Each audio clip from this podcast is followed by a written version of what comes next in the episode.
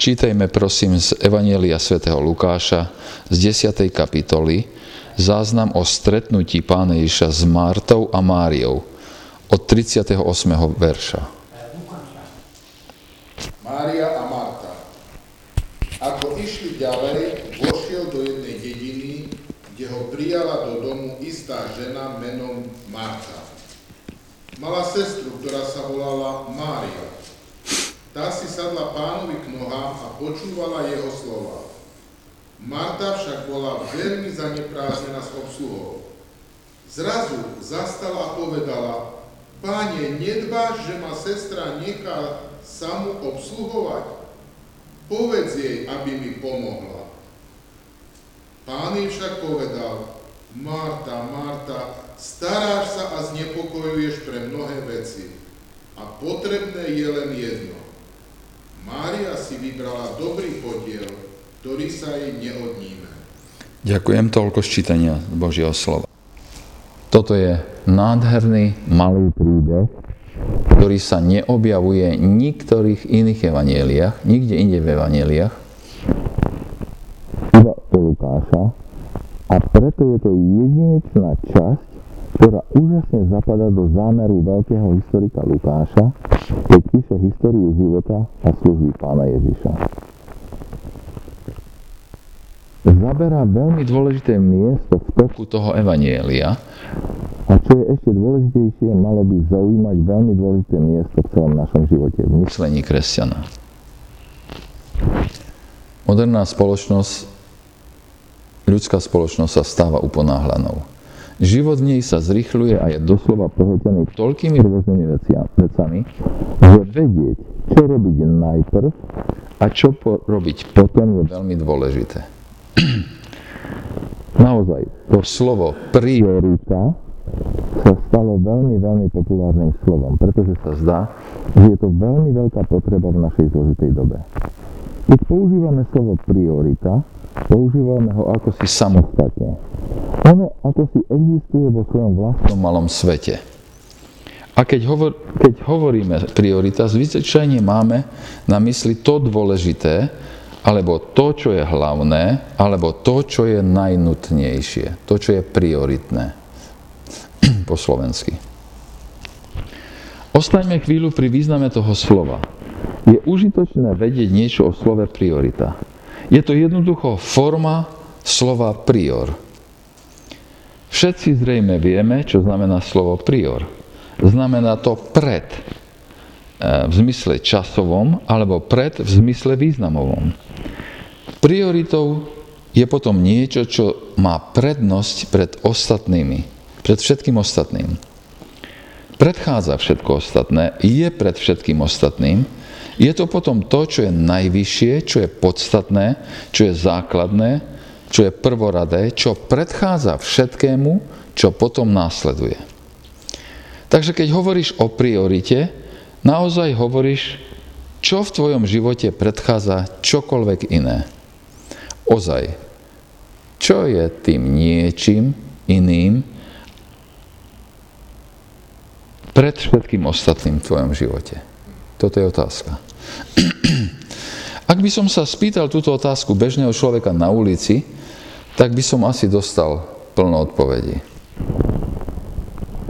Ak položím túto otázku kresťanom, mala by existovať jedna jediná odpoveď.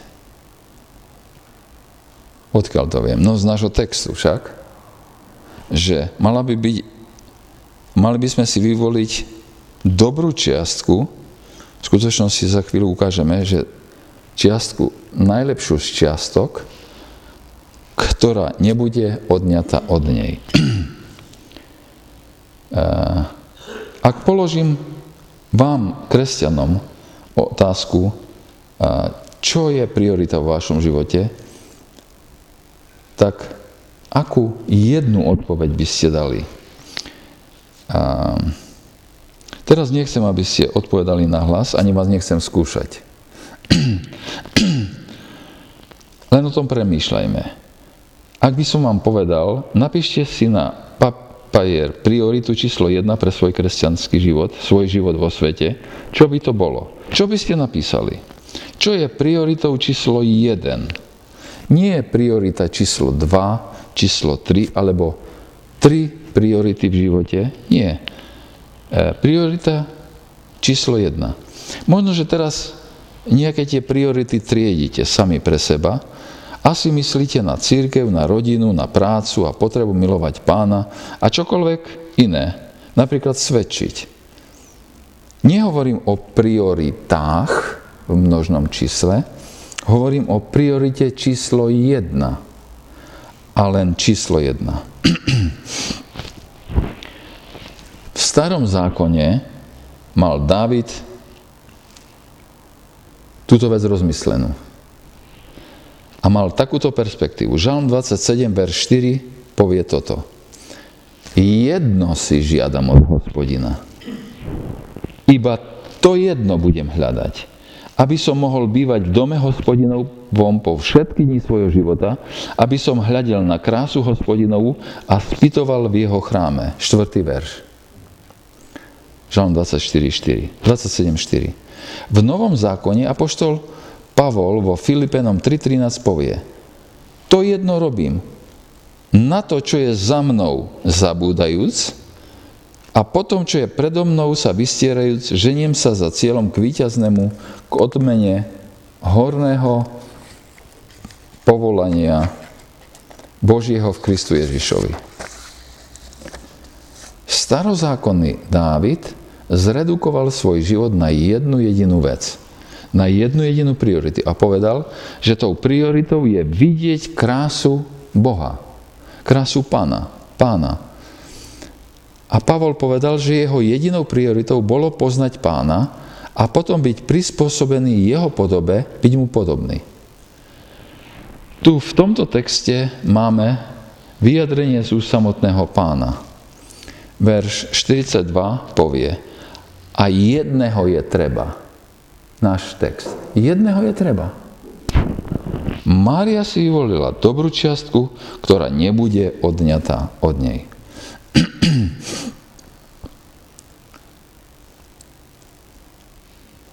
Ten 42. ver prehovorené inou rečou hovorí, ale je potrebných len pár vecí. Naozaj je potrebná iba jedna jediná vec.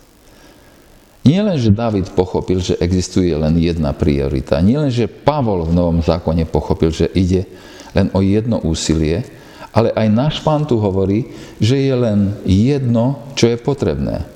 Nie je to ako šesť vecí, ktoré pán nenávidí. Je to skôr, existuje niekoľko vecí, ktoré sú potrebné, ale v skutočnosti je potrebná iba jedna jediná vec. Toto je veľmi užitočné tento pohľad, taký biblický najprv, na to, aby sme, aby sme sa nerozprávali o vlastných agendách, ale, ale e, o písme. Vráťme sa k nášmu príbehu. Už sme si povedali, že priority v našich postojoch a službe sú veľmi dôležité. V akom zmysle sú ale dôležité? V tom, v akom poradí niečo robíme, alebo čo dávame na čo dávame najprv pozor, keď robíme naraz niekoľko vecí.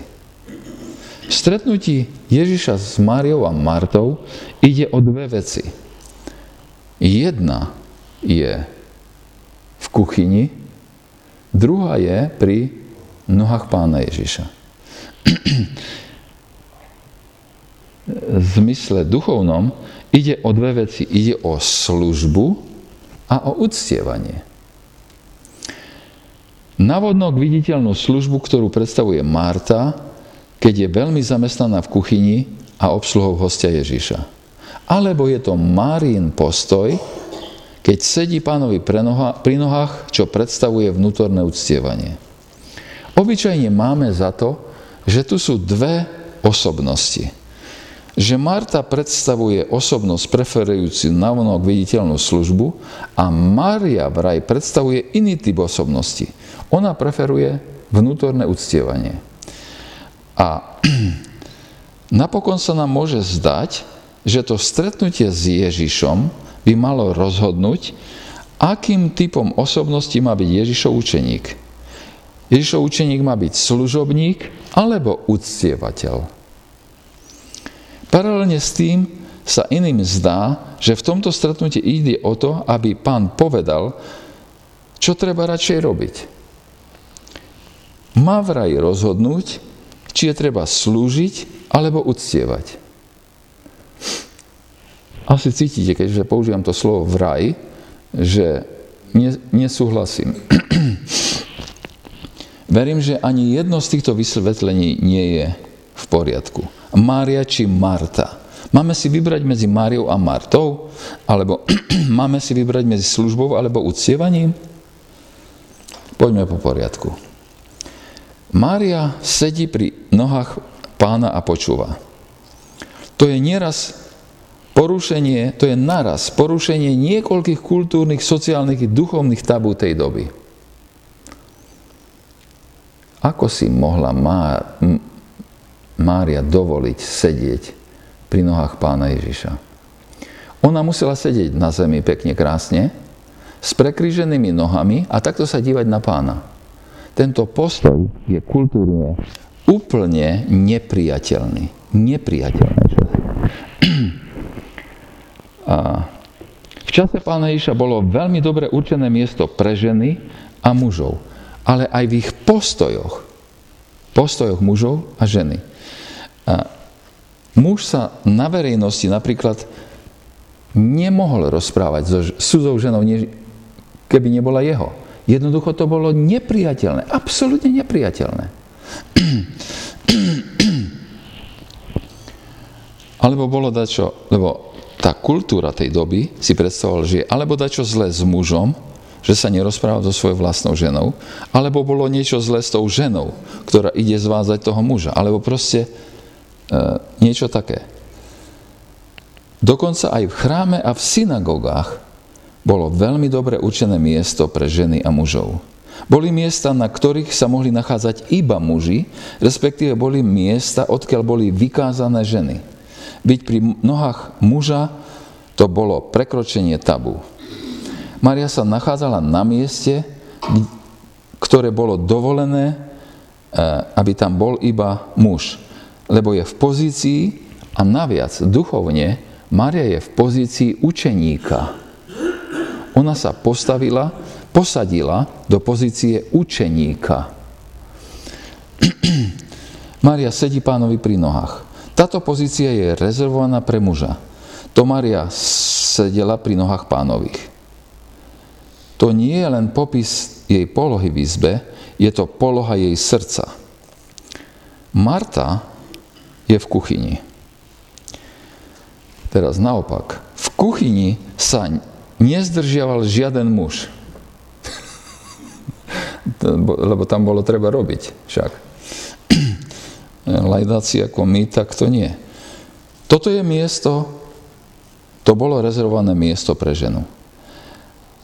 Maria je tam, lebo sa osobne chce postarať o najvzácnejšieho hostia, aký kedy navštívil jej dom. Môžeme jej dať čo vyčítať? Nič jej nemôžeme vyčítať. Je, Maria je menovaná ako tá, ktorej patrí dom. Verš 38 povie, že a stalo sa, keď išli, že vošiel do si mestečka a istá žena menom Marta prijala ho do svojho domu. a Marta je v kuchyni, dom patrí jej podľa všetkého, lebo sa, a naviac je tam preto, lebo sa chce osobne postarať o najvzácnejšieho hostia pre, pre zlaté naše manželky je strašne dôležité, že, že tie servitky sú správne odložené. A modré nemôžu byť s bielými. Proste to, to je úplne tabu. To absolútne neslobodno. No, môžeme im dať čo vyčítať? Nie. Oni to chcú absolútne najlepšie.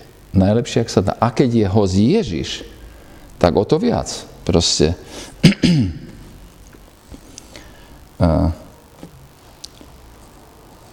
Marta vie, kde sa nachádza Mária. Marta sa chvíľu dokáže pozerať na Máriu. Keď, keď je v tej kuchyni, tak sa dokáže pozerať na Máriu. Keď ale čítate ten príbeh, tak čítame také napätie, že, že a, ma, a mala sestru menom Mária, ktorá si sadla k Ježišovým nohám a počúvala jeho slovo. Marta sa chvíľu dokáže pozerať na Máriu, ale rozumie, že tá jej sestra zaujíma postoj, ktorý nesmie zaujímať. Nesmie zaujímať. po chvíli asi začne hrkotať s príborom a nádobami. Ja si to ešte aj tak predstavujem, že bucha aj s dvierkami v, na kuchynskej linke. Proste bucha s kuchynskými dvierkami, s nádobami. A keď to už nevydrží, tak čítame, všimnite si to slovo, a Marta bola rozrušená pre mnoho obsluh a pristúpila k Ježišovi v, v, v tomto, v, v ekumenickom pro, v, preklade je a zrazu, zrazu zastala. Príde do obývačky a spustí. Pane, oh, ešte to je dobre, no dobre, oslovuje pána Ježiša pane, no môže byť, ešte je všetko v poriadku, ale všimnite si teraz ten tón. Ty lajdák jeden, nedbáš, že moja sestra ma nechá samu obsluhovať. Wow. Vyčítka o Ježišovej nedbanlivosti už ale nie je v poriadku. Však nie je v poriadku. Proste, proste teraz, teraz Marta pres, presahuje eh, všetky tabu. Ale to ešte nekončí. Však ona nielen vyčíta pánovi že je nedbanlivý, ona mu povie, povedz jej, povedz jej tej tetke. Nech odtiaľ vypadne a nech mi ide po, uh, pomoc. Wow, to, to sú reči. Wow. Doslova do písmena nahnevaný príkaz s výkričníkom. Povedz jej prosím, aby mi pomohla. A tento, tá posledná vec, ale aj spolu celé, okrem toho pane, už nie je v poriadku a hraničí s nahnevanosťou na pána a na Máriu. Počuj Ježiš, ja to teraz prehovorím.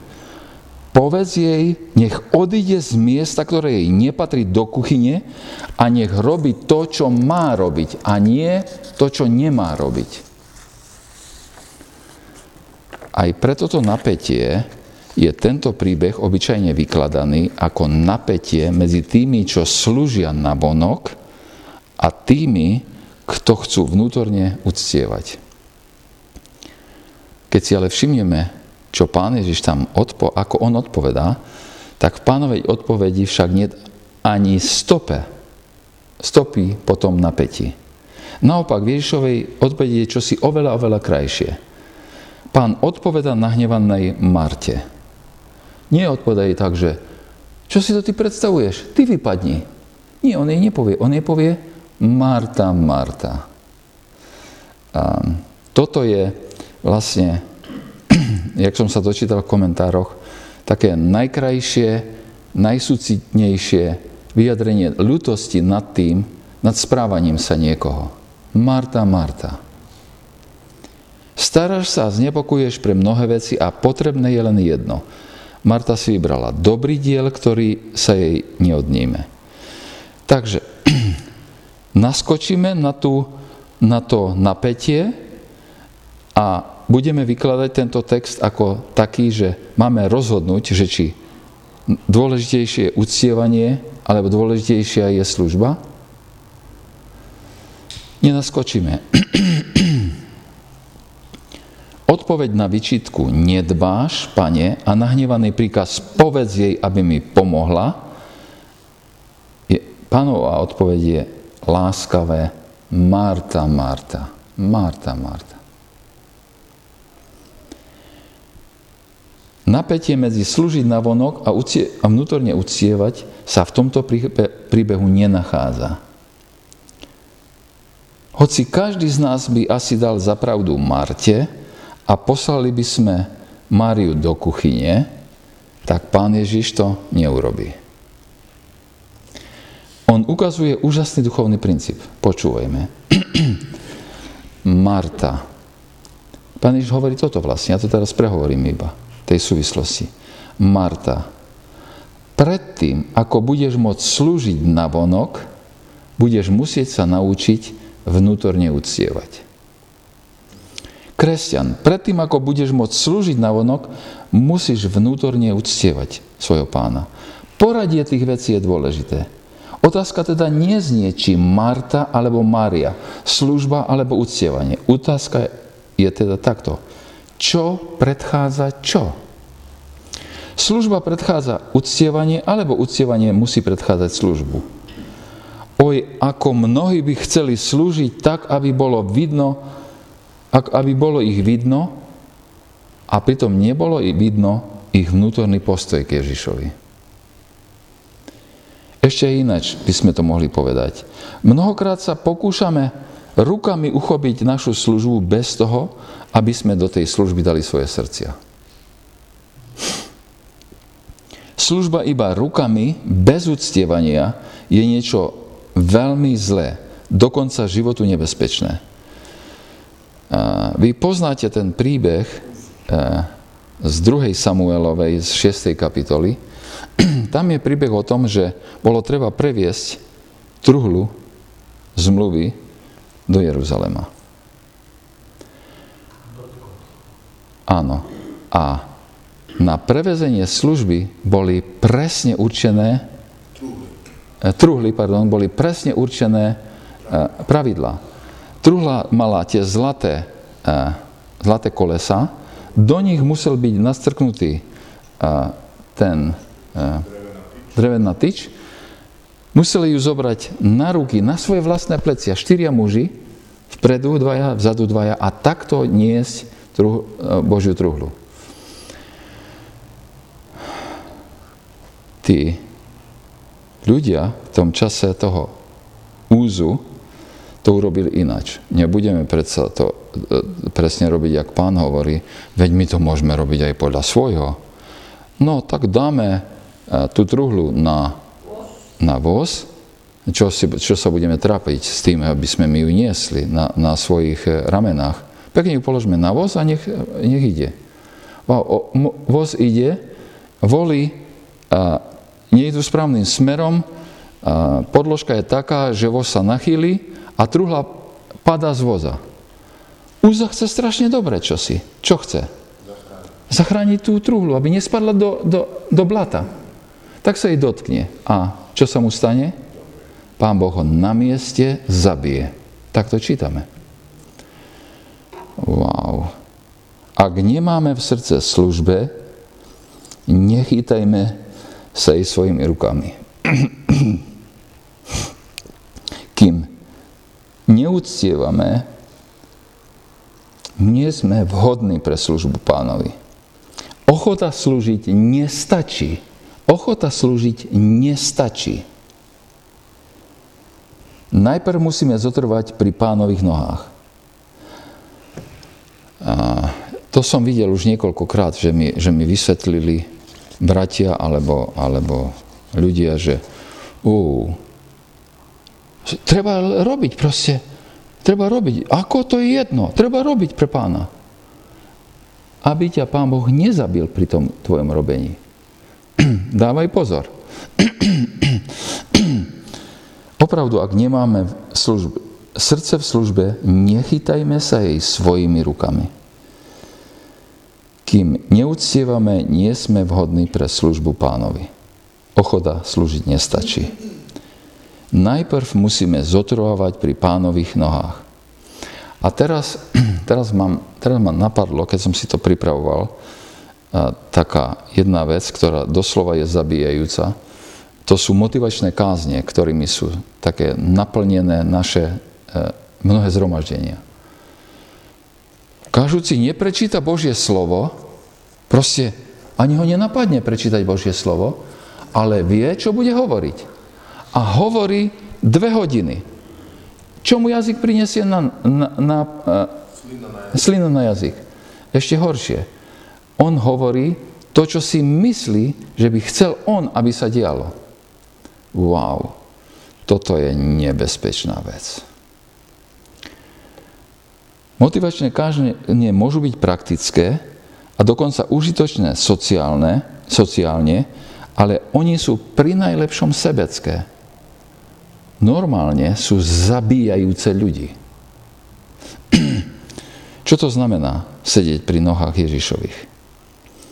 Sedieť niekomu pri nohách bol technický výraz používaný v staroveku, špeciálne v izraelskej kultúre na označenie dôverného vzťahu medzi učeníkom a rabínom.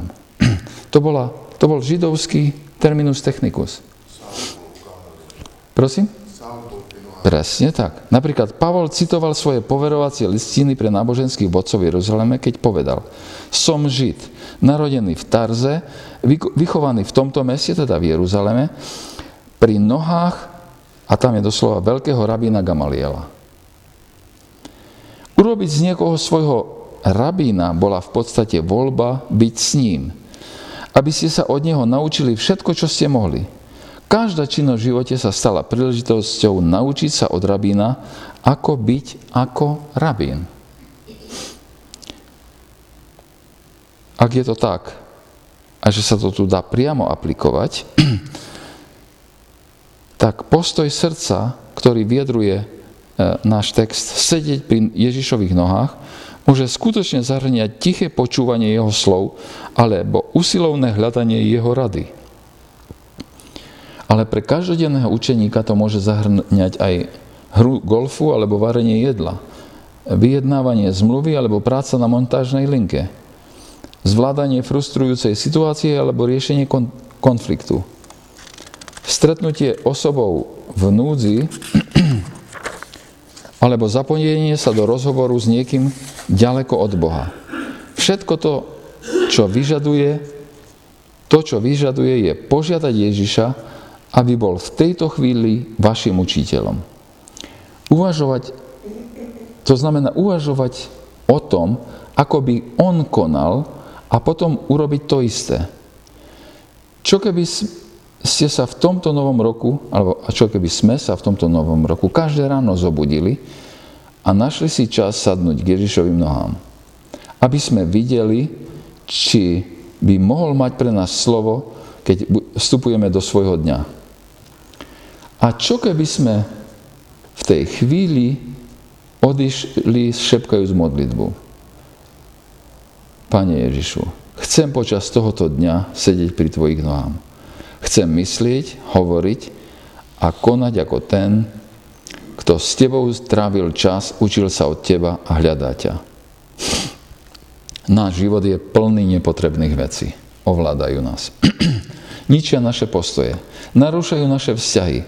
Sme frustrovaní z vecí, na ktorých vôbec nezáleží. Odovzdajme svoj život jednej veci, aby sme videli krásu pána. Boli ako Pán Ježiš boli ako Dávid napríklad v tomto smere. Aby sme boli ako Kristus, ako Pavol zvedomím, že cesta k tým veciam vlastne pred tými vecami je počuť ho hovoriť, pretože tak ho spoznáme. Len tak on sám zjavuje svoju krásu. Preto pán Ježiš povie, Mária si vyvolila ten najlepší podiel ten preklad by tam mal byť, že ten najlepší podiel. Ten podiel z prvých. V skutočnosti si to tu opravdu vyžaduje v grečine superlatív. Maria si vyžia, vybrala ten najlepší diel. Doslova to, čo je najlepšie. Aj Deuteronomium 8.3 hovorí, človek nebude žiť len z chleba, ale z každého slova, ktoré vychádza z Božích úst. To je naša prvorada vec. To je prvorada vec v živote kresťana. To je to, čo má predchádzať každej inej veci. Nič nie je lepšie, ako počuť hovoriť pána. Nič nie je také dôležité, nič sa tomu nevyrovná. A keď je tu príležitosť, chopme sa jej. Mária si vybrala to najlepšie. A on hovorí, nikto jej to nevezme. Nikto jej to nevezme ja jej to nevezmem. Nepošlem ju do kuchyne. a ja by som asi do, dodal v tom zmysle, jak to tu pán Ježiš hovorí, teraz mu dávam slova do úst, čož by som ne, nemusel robiť, ale pre ilustráciu iba. Nepošlem ju do kuchyne, lebo to by bola úplná hlúposť. Mária sa nikdy nestala kazateľkou. Nevieme o tom, aby sa stala učiteľkou. Ani sa fakticky nemohla stať učiteľom v tej do, svojej dobe.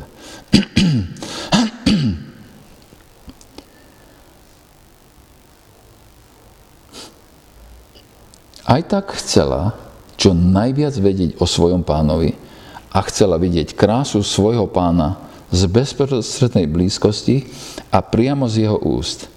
Nič nie je také dôležité ako Božia pravda. To je priorita. A pán sa postaví na Marienu stranu. Táto vzácná príležitosť je príliš bohatá a príliš kritická na to, na to, aby sme sa obrátili ku čomukoľvek inému. Toto potrebujeme robiť ako učeníci pána Ježiša. No a teraz sa to môže zdať poriadne ťažké. Možno, že si teraz myslíš, že nie si spôsobili byť Ježišovým učeníkom. Si spôsobili byť Ježišovým učeníkom alebo nie? Takže je tu ešte jeden detail v našom texte, ešte sme s ním neskončili, ktorý môžeme v Lukášovom zázname toho stretnutia Márie a Marty s Ježišom prehľadnúť.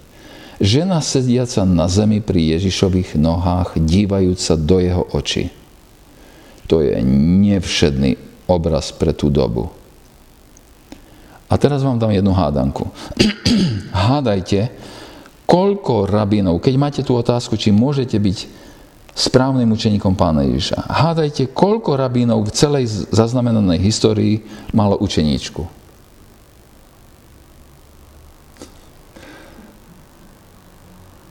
ani jeden zo známych zaznamenaných rabidov nemal, a, nemal učeničku. Nula. Ani jeden. Ani jeden známy rabín nemal učeničku. Žiadny vážený rabín by si nikdy nedovolil, aby bola žena v jeho intimnom kruhu. Sedela s prekryženými nohami pri jeho nohách. Ježiš to nielen dovolil, on to ale aj povzbudil. On to povedal, že toto je lepšia, lepší diel, než buchať hrncami v kuchyni.